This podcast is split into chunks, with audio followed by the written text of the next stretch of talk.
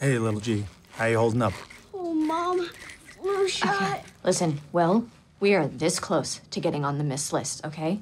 Do not make eye contact. Only speak when spoken to, and remember, we work for her. Got it. Did you put on a dress for this? Did you get a blowout? You have no idea how high the stakes are. Nice to see you, Graham.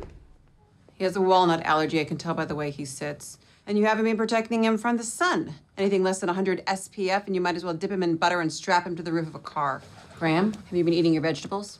It depends on the. I want to hear from the boy. Um, for breakfast, I had some chips. I try to get him vegetables, but it, I'm busy. I, I'm a single mom. I work overtime. It's tough. You know what's tough? Juvenile diabetes. You have to force him to eat five to seven servings a day.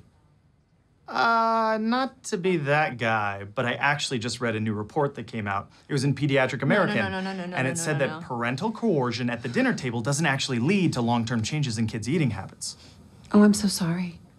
I didn't realize we had another medical professional in the room. It doesn't take a medical professional to read Pediatric American Thanks for the tip. I've been published in Pediatric American 10 times. 11 times. What? I've read everything you've ever written. Frankly, that's why I expected more from you. Hey, changing the subject, I guess that this isn't the best time to ask if we have any shot at the miss list this year. After today, what do you think? You ready for your shot, Graham?